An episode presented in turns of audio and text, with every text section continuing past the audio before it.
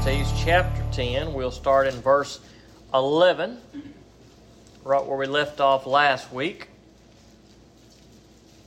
It's some it's kind of some tough some tough uh, scriptures here in this particular chapter, some things that that aren't obvious exactly what they mean, and we're going to have a couple of more of those in this passage that we're about to read here tonight. Ecclesiastes chapter 10, verse 11. Let's pray. We'll get started. Father God, we come to you, and I pray, God, that you'd be with us. Dear Lord, I pray that we would hear from you tonight, that you would free us of distractions and things of the world and worries and just whatever it is we may have brought into this place. Dear Lord, I pray that you be with me. God, I cannot preach or teach or say a single word tonight that will be worth anything if it does not come from you. And so, God, I pray that everything we hear tonight would come from you, would come to your word, that it would help us, dear Lord, to grow in you and to live for you and to live with more wisdom in our life and less foolishness, God, that we would learn that from this, this chapter tonight. And I ask these things in Jesus' name. Amen. Amen. The theme of uh, Ecclesiastes 10 up to this point has been foolishness, the error of foolishness, or folly, your translations may say. And that's, that's kind of been the main point, and, and that's going to continue to be the point in these passages we look at tonight. Verse 11 If the snake bites before it is charmed, there is no advantage for the charmer. Now, what in the world does this have to do with anything that we've talked about? Well, this is a tough passage to really understand, and, and, and, and maybe you have read it and you thought, well, really, what does that mean after all the things we've been talking about? And if you read the commentaries and, and, and search the experts, uh, many of them don't really give a, good explanation of the passage either. It's hard to know exactly what this passage means. The point of, uh, of the passage, in some sense, is pretty easy.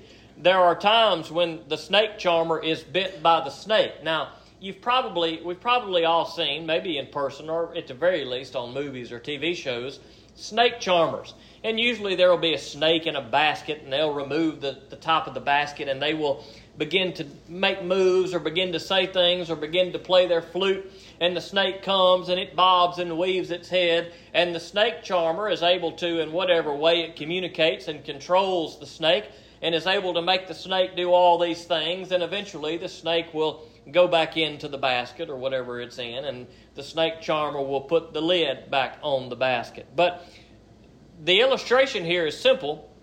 We understand that but what does it say here? There is no advantage to the snake charmer if the snake's, snake bites before it is charmed.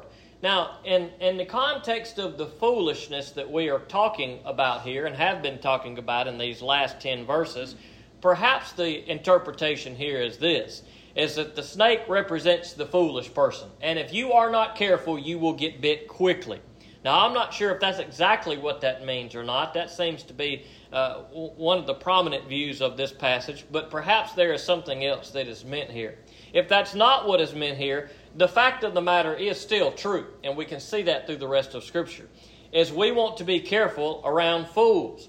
A, we want to be careful that we are not the fool, and B, we want to be careful when we are handling fools because they will bite us quickly, even if we think, oh, I can handle the fool. Well, guess what? You better be careful. And the same way that a snake handler may think I can handle a snake, sometimes the snake bites the snake handler to his own death, to his own demise. Uh, you see that sometimes, uh, a lot of times you see it in Middle Eastern cultures, but you even see it here sometimes in the United States. Not so much snake charmers, but preachers in certain parts of the country, and particularly in Appalachia, uh, and they will handle snakes and they'll twist them and throw them around and they say, oh, this snake's not going to hurt me until guess what? Sometimes the snake will bite you and that's not good. So you need to have a little wisdom so that you are not overtaken by the foolishness. So perhaps that's the meaning of verse 11 there.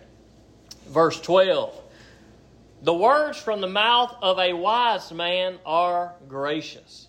Now, let's think about that for a second. We kind of are seeing some contrast here between those who are wise and those who are foolish.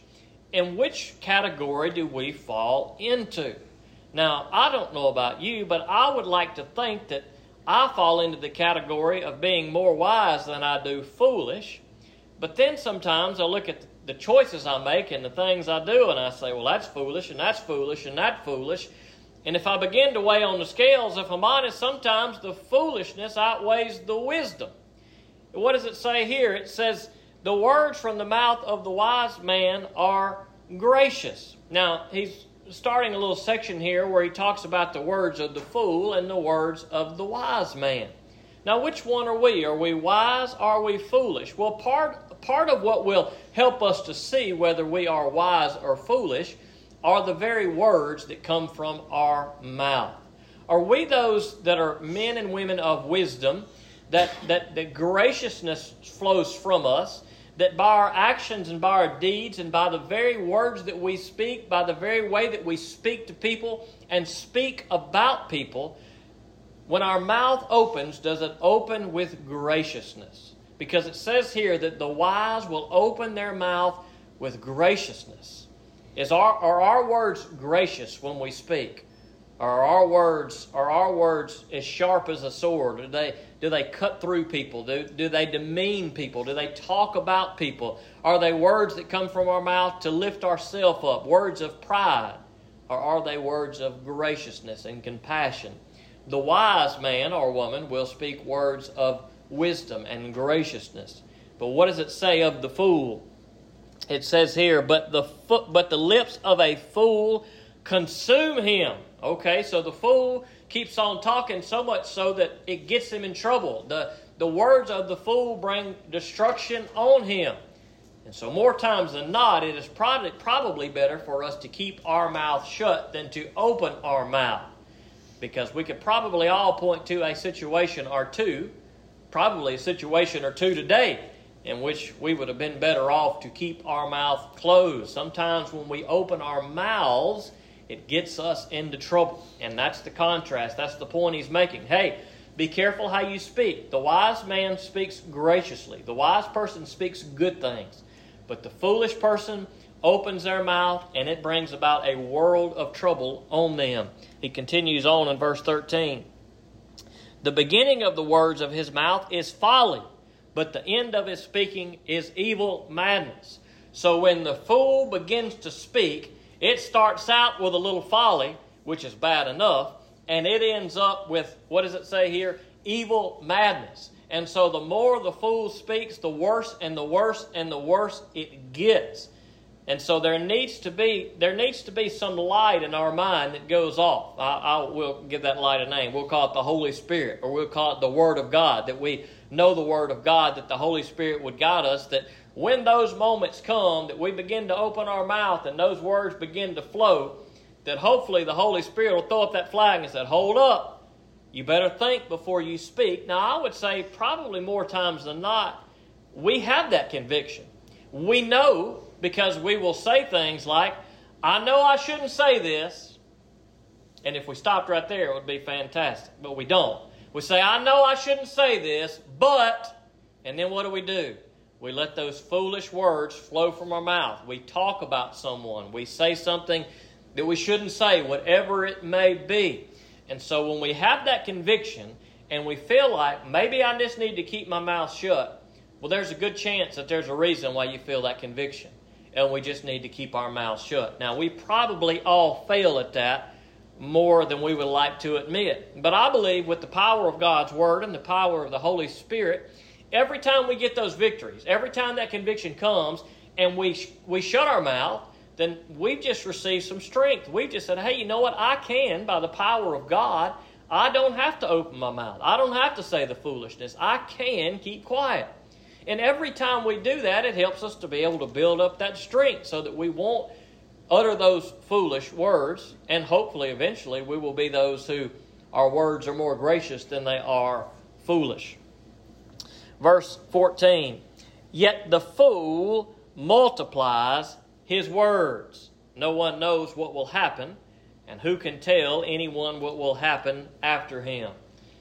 While it would be good if the fool would shut up, and that is true for us sometimes, there are probably times that it would have been better for us to shut up. oftentimes when we are caught up in the midst of our foolishness, with may, it, it, it may be fueled by our emotion or something that's going on, going on, whatever the reason is. Oftentimes, once we open the floodgate and our tongue begins to wag, we just go on and on and on and on and on. Have you ever done that before? And then you look back at the end of the day or at the end of the week and you think, man, I wish I wouldn't have said all those things. I wish I would have just kept my mouth shut. We probably all have experiences like that. And here it says of the fool, the fool multiplies his words. He continues to talk and talk and talk and talk when perhaps he should be quiet. And then we see a, an idea that we've seen repeated several times here in the book of Ecclesiastes. No one knows what will happen, and who can tell what will happen after him. Now, this is a good reminder to keep us in check there's coming a day that we will all be dead and gone, and we don't know what's going to happen after we are dead and gone. You don't know what's going to happen tomorrow. Now, we may think we know what's going to happen tomorrow. We may have some plans, and and more times than not, we, we kind of know I'm going to get up at this time, I'm going to go to work, or I'm going to go do this thing, and, and we kind of know what's going to happen, and more times than not, it probably does, but then there's always those monkey wrenches in there Sometimes there's emergencies that come up in there. And so we don't know what tomorrow holds. We certainly don't know what's going to happen when we're dead and gone, nor does it matter because we'll be dead and gone. And so we can come to this conclusion. We do what we can today. We live for the Lord today, and we let tomorrow worry about itself because today has enough worries of its own. Now, in the context of this passage of the fool, and it coming right after it says here, yet the fool multiplies his words. Perhaps there is some connection there. Maybe the fool's words are, are multiplied about great things that he, he is going to do or things that are going to, to come. Maybe that's the, the, uh, the meaning there. Or, or maybe that, that second sentence in that verse is to be taken separately. Maybe it's just simply a reminder hey, you better live for today and you better make wise decisions for today because you don't know what tomorrow is going to hold. And your foolish decisions today may have foolish consequences tomorrow. But then again, your wise decisions today may lead to wise consequences tomorrow. Verse 15 The struggle of fools weary them, for they don't know how to go to the city. Now, this is, this is another one that's kind of kind of a strange thing. So we can understand the idea that the struggle of fools weary them, a fool in their foolishness. I mean, uh, a lot of times it takes a lot more energy and effort to, to be foolish and to continue to live foolishly than it does just to do the right thing. There are so many people that work so hard to try to cheat the system, to try to get money, to try to steal something, to do something. They, they could work half as hard at a real job and probably make just as much. But oftentimes we work harder to do evil and the consequences is it's a struggle it's a it's a it's a pain it's a it's a stress it's a worry if we just did right, we could do away with a lot of that, that struggle that we oftentimes uh, experience because it accompanies our foolishness. And what does it say of the fool here in the second part of this verse? For they don't know how to go to the city. Now, I'm not sure exactly what this means here, but perhaps the meaning is something simple. How hard is it to go to the city? Well, it's not that hard to go to the city. Uh, if you wanted to go to Macomb, you would head out on 24 and you would go straight and you would get to Macomb. How easy is that? Well, that's pretty easy. If you're not sure that you're going on the right path, just as you get out of Liberty, you're going to see a sign that says Macomb 20 miles. And as you get into Macomb, you're probably going to see a sign that says you are now entering Macomb or something along those lines. There are signs all along our paths we can go to places we have never been before, even before our smartphones. It's easy now. But even before our smartphones and even before MapQuest, y'all remember that back in 1995? You'd, you'd get on your dial up internet and you'd go to mapquest.com and then you would wait about 20 minutes and then it would load and then you would print out your directions to get to wherever you were going and that was the greatest thing ever. This is, this is the best. It's never going to get any better than this. And now we got smartphones in our pocket to tell us where to turn. But even before smartphones and MapQuest, people somehow managed to figure out their way to get places by following the roads and by following the maps and by following the signs.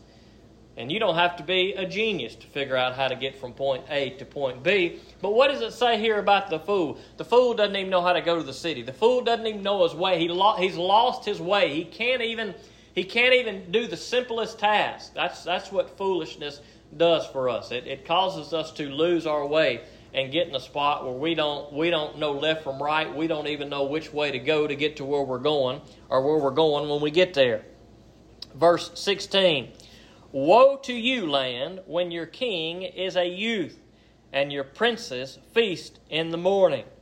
Blessed are you, land, when your king is a son of nobles, and your princes feast at the proper time, for strength and not for drunkenness. Okay, so now it's kind of shifting gears here to the leader of a land. Now, any any land, any country, any people that has a leader hopefully everybody would, would seek for good leadership, for someone who would lead them right and do good things that would protect the people and provide for the people, make good decisions, wise decisions for the nation, for the, the people. But what does it say here? Woe to you, land, when your king is a youth and your princes feast in the morning. Now, there's something, some, certainly something to be said for age, because many times wisdom comes with age. However, that's not to say that there are not some young people who are wise. There are, in fact, some very young people in this world that I am sure are much wiser than people that are 70 and 80 years. And so, age in and of itself does not necessarily imply that wisdom is there. More times than not, there is going to be a, better, a, more of a measure of, of wisdom in an older person but I don't think that that's exactly what he's saying here. Uh, you may remember a couple of weeks ago when it talked about the rich man, and, and the idea there being not so much one who is rich in wealth, but that the rich symbolize those who are wise. Perhaps the idea maybe being those who are rich in wisdom. And maybe the idea here is the same Woe to you, land, when your king is a youth, or that is to say, when your king is foolish that would fit the context of this passage. There have certainly been, throughout the history of the world, and even in the Bible, some kings who were younger who were very wise, and some who were older who were not wise at all. And so, this is not necessarily an indictment against a young person, but I think youth here may be speaking of those who are foolish. Woe to you who have a king who is foolish. And what else does he say? And princes who feast in the morning. Now, when do you when should you feast well you should feast at night as we see in the next part of the passage because oftentimes what does feasting involve? Well feasting involves eating and, and drinking and drinking wine. Now if you start out your morning and you're already drinking wine or you're pouring yourself a drink you're already off to a bad start. Because if you start drinking in the morning you're going to be drunk before lunch probably. And that's not good. That is that is foolishness. And so he says, Look, when you have a foolish king and those who serve the king are feasting early in the morning, they're living in foolishness, and that's not good. That's not good for a people when that's the type of leadership that is over a nation. And so, woe unto that nation who has foolish leaders. And that can apply to any nation that has ever existed. When a, when a, when a nation or a country has good leaders, then they will be blessed. But when they have foolish leaders, watch out because there is going to be bad things that are going to occur. It does not matter what nation you live in, foolish leaders are going to bring a nation down. And that's what Ecclesiastes says. But what does he say for the good leader? Blessed are you, land, when the king is a son of nobles. That is, that is, your king is a good king. He's a wise king. He comes from a noble family. He's prepared for the kingship. Uh, one is foolish and one is wise. And what does it say of those princes, of the wise king? And your princes feast at the proper time. So there is a proper time to feast. If you want to feast when the time is proper, then so be it. That's not a bad thing. That's not a wrong thing. But what does he say that the, that the wise king and the wise princes feast for? It says they feast for strength and not for drunkenness. So there is a time to eat and there is a time to drink. But the foolish eat and drink to their, to their own hurt, to their own demise, because they're living in foolishness. So blessed is the good king, but woe unto the bad king or the bad leader. Verse 18 Because of laziness, the roof caves in. And because of negligent hands, the house leaks. Now, anybody that has ever had any kind of structure, a house or a shed or a barn, will know that there is upkeep that is required. It's, it does not matter how, how good you keep things up, there's always going to be something that comes up. There's going to be a rotten board, there's going to be a leak. And those things are going to pop up, they are inevitable. But what do you do when those things pop up? Well, hopefully you repair. If you don't repair a leak in your roof and it continues to leak and to leak and to leak, then guess what? That's not a good thing. That's gonna that's that's a that's a foolish decision. That's gonna destroy whatever it is that's leaking. And what does he say here? Because of laziness, the roof caves in. That is, the fool does not take care of things that need to be taken care of, and ultimately the roof caves in. Now, perhaps this illustration of this house or this roof, this structure, is an illustration of, of a kingdom that's being led by the foolish king. That is, the foolish king doesn't take care of what needs to be taken care of, and the house or the kingdom or the nation crumbles, uh, experiences hardship. Or, or maybe it's just a, a proverb just to say, hey, here's some practical advice. You understand that if you don't take care of stuff that needs to be took care of, it's going to fall in. So take care of stuff that needs to be took care of in your life. Verse 19 A feast is prepared for laughter, and wine makes life happy. And money is the answer for everything. Now, this is another one of those tough passages that is really hard to know exactly what it is talking about. There are two schools of thought. Uh, one is a positive uh, for wisdom, and the other is a negative against foolishness. Now, the thought on wisdom would be this is this is saying similar things to what the rest of Ecclesiastes has said. That is, life is tough, and God has blessed us that there's you know we need to enjoy the simple things, the food and the drink, and enjoy what God has given us. And, and God has given us monies to be able to, to do those things and enjoy those things. And we need to be wise and enjoy those things that God has given us money to be able to eat and to drink. Now, that's one way that this passage is interpreted. The other way is that this is speaking about the fool. Now, I, I tend to believe that this is probably speaking about the fool and foolishness simply because that's been the predominant uh, point of this whole chapter up to this point. It's talking about the fool. We just talked about what the foolish leaders did. What did they do? They began to feast and they began to drink early in the morning. And so here, a feast is prepared for laughter, and wine makes life happy. Okay, they're eating and drinking and they're having a big old time. And then what does it say? And money is the answer for everything. Now, that to me, when I read that, it appears as though it's saying, hey, the fool doesn't really have any idea what's going on in life. They just care about having a good time. And they just think, as long as I've got money and power, all is well because money can do anything. Anything I want, anything I need, anything I desire, money is the answer. Now, that's the way a fool thinks. And sometimes we may be tempted to think in such a way that money is the answer to all our problems. Now, no doubt about it, it's better to have money. On, I say that. Sometimes it's not. Perhaps we don't always use our money well, and maybe it's more of a curse than a blessing to have money. But, but generally speaking, let's say it sure is better when you, when you need groceries to check your bank account and say you got you know, a few thousand dollars in the bank, you say, hey, I can go buy groceries. Of course, in a few years, at the rate it's going, you'll spend a few thousand to buy groceries in one trip. But it's nice to know, hey, look, I've got some money there and I can eat. It's not good to say, man, I need to buy groceries. I don't have but $17 in the bank. But the point being here is, is that, okay, there is some good in money. Praise the Lord that God gives us money.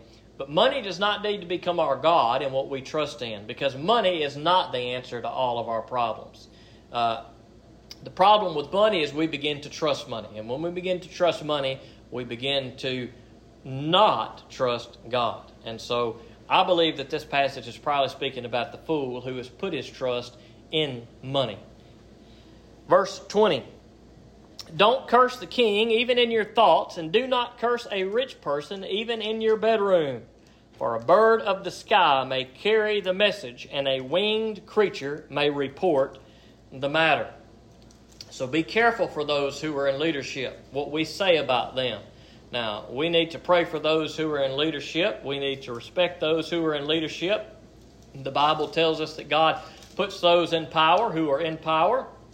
He allows those to be in power. Sometimes it is good folks in power, and it's for our good, and sometimes He allows bad folks into power, and it may be for our punishment if we've abandoned Him or neglected Him or denied Him.